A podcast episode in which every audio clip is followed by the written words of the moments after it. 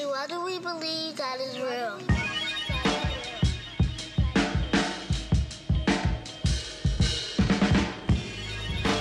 West Philadelphia, born and raised. Playground, I spent all my days. You're listening to the Cairn 10 podcast, where we bring our alumni back inside Cairn University in just 10 minutes. Today, we are joined by a very special guest, Emmanuel Lambert, Christian hip hop artist, alum, follower of Jesus Christ, inquirer into apologetics, and more. Those familiar with the world of Christian hip hop may know him better as The Truth, and we have him for a little while in between a chapel service he has done and a show he is doing here at Cairn this evening. Yeah. Thanks for joining us, Emmanuel. Thank you. I know when I first met you at that very swanky hip hop that we had breakfast at. no, no, IHOP, the swanky IHOP. I said, okay. Yeah, hip hop on the brain. Hip hop is on the mind here, right? Um, but we talked about your new album, It's Complicated, Yeah. and uh, your tour. And you said at that time, you- with this whole thing, we started talking about you coming to Cairn, and you said, apologetics is really the focus of this. Yeah. And I'm really intrigued by that. I thought anybody listening might like to hear how a Christian hip hop artist becomes connected with Ravi Zacharias International Ministries and wants the whole focus of what he's doing to be apologetics, at least for this tour. So, Yeah. can you talk about that a little bit? Yeah, so uh, when I first started, um, shout out to the Cross Movement, who is one of the groups that serve as kind of the pioneers of Christian hip hop in a lot of ways. As a matter of fact, the ambassador, um, otherwise known as William Branch, attended here some years prior to. As a matter of fact, I was ins- inspired by him and a couple other people to actually come here.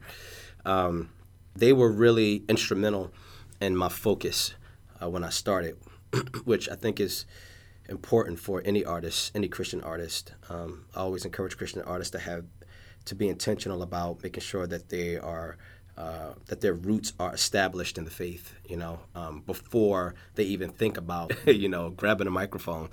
Um, I think these things are critical. Well, with that said, one of the things that Cross Movement did was um, they poured into my life. Um, they discipled me as a Christian, as a man, and they uh, as well as in the ministry. And um, one of the things that um, they really focused on was just the importance of using what we love to do in order to accomplish what we're called to do. Man, we we ain't politicians. Yeah. So naturally, they got a problem with it. Yeah. Hate to be the bearer of the bad news. Yeah. But like I said, this ain't just my opinion.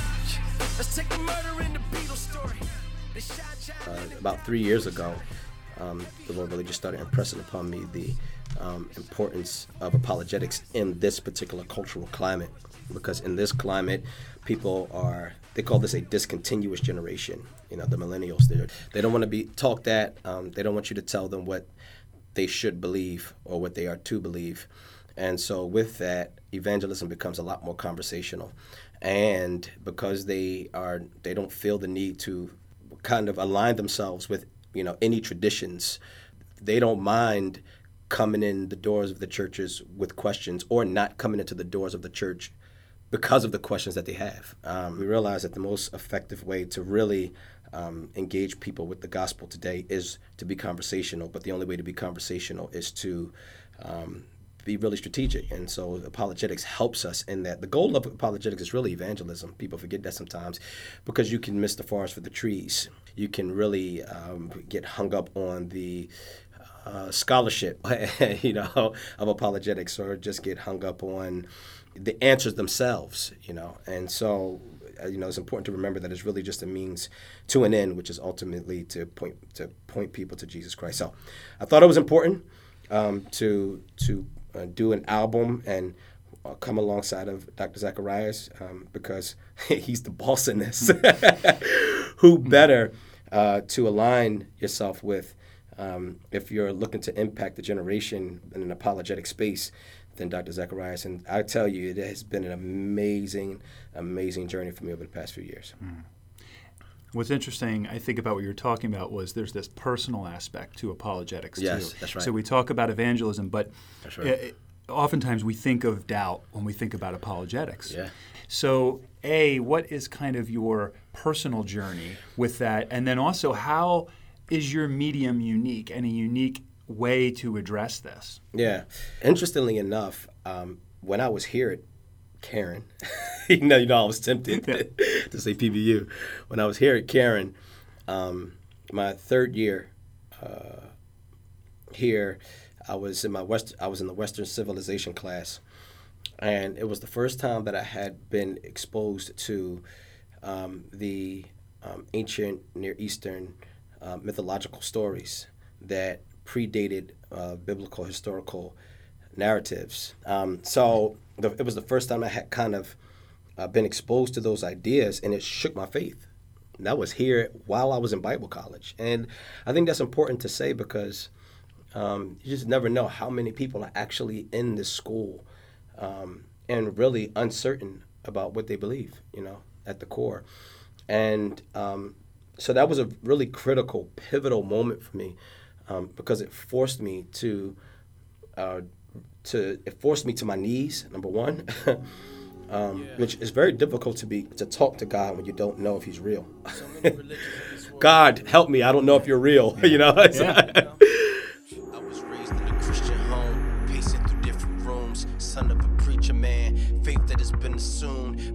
Brainwashed in my youth. Take time to choose money on Bible college and train rise to school. Playing follow the leader. What am I to believe? That I blindly believe when I got a Bible to read. That I got down on my knees and said one way to God. Drop down to plead. A total waste of my time. But, you know, it forced me to my knees and it forced me into the books in a way that I had not been researching. You know, I, I dug up every piece of literature possible to help me kind of walk through and understand okay what is this? If this stuff predates the biblical accounts by somewhere ranging between three and five thousand years what does that say about what we have? Is it not original?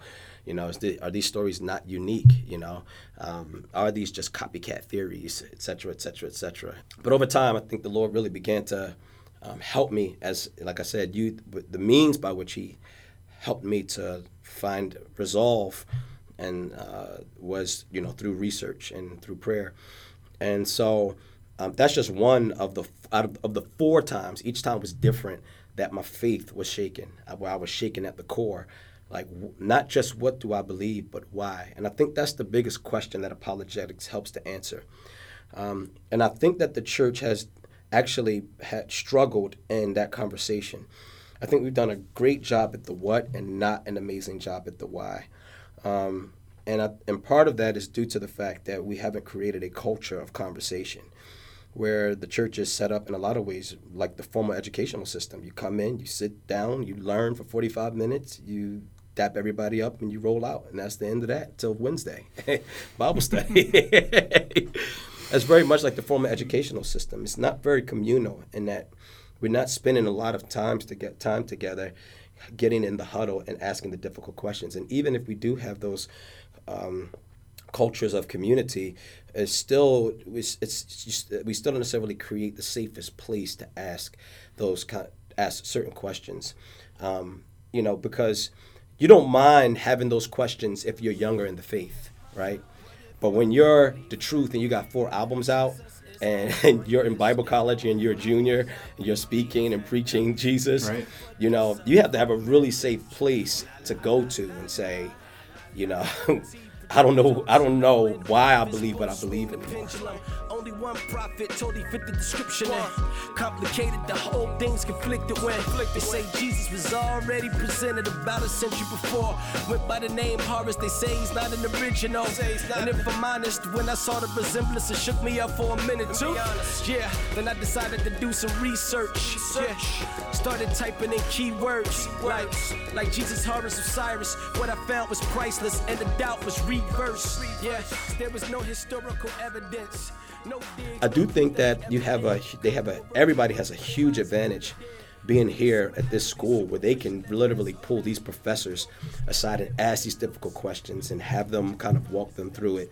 Um, so, so for me, I've had uh, many bouts with doubt, and which is also what set me on this journey because I personally understand what that's like um, as a Christian and a non-Christian. I've asked many of the same questions non-Christians are asking about God. Now, how does hip hop? How's that unique? The arts uh, is is the place is, is one of the primary means of indoctrination. We know that, And so, because the arts is shaping the value systems, shaping the worldviews of this generation, um, if you have that platform, it's your job, and I, I consider it my job, to be intentional about countering, being countercultural, seeing what the issues are, what the challenges are, what people are struggling. What are people hearing from a Jay Z, hearing from a Young Thug, hearing from a Drake, hearing from a Beyonce?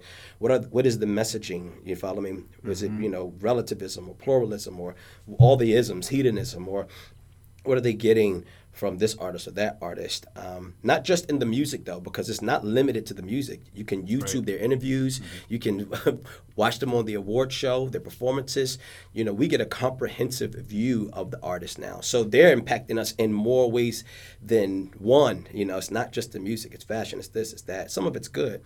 A lot of it's bad. And so um, the stuff that's not good, that's where we come in. You know, we see ourselves as not just an alternative, but an antidote. We believe that that's what Christ offers, and so um, I think that's the, the unique space that we have as a hip hop artist or any artist for that matter.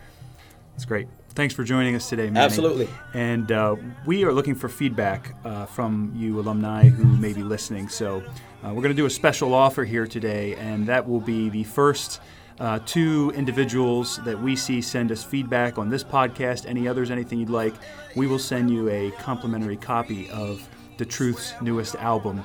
Uh, but we'd like your feedback, so please send an email to alumni at cairn.edu and let us know what you think about the podcast and how we can better serve you through it.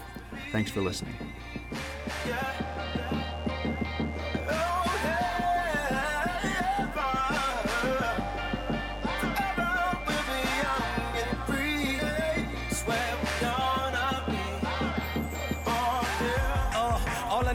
I wanna go. Another hot summer, we out here and on the go. They say that God is coming, but how can we really know? In the fact, if I turn my back at the gates, can he tell me no? No? Huh? Who can tell me how to get in? They say if I repent, he forgive me for all my sins. Skeptics say that we loco and going out on the limb, but I say that when life is over, that's when it really begins. Yeah, hope you catching my drift. Boy, you can't tell me nothing. I promise I'm too convinced. That's why I got all this luggage and packing it for my trip. But I heard them say that the heavens was not much better than this. This, if it's this, then I'm out. Get my things, pack my bags, and I'm gone. I just wanna be sure. Yeah, death is a friend to the righteous man going home, and forever's a long time to be wrong. Gone.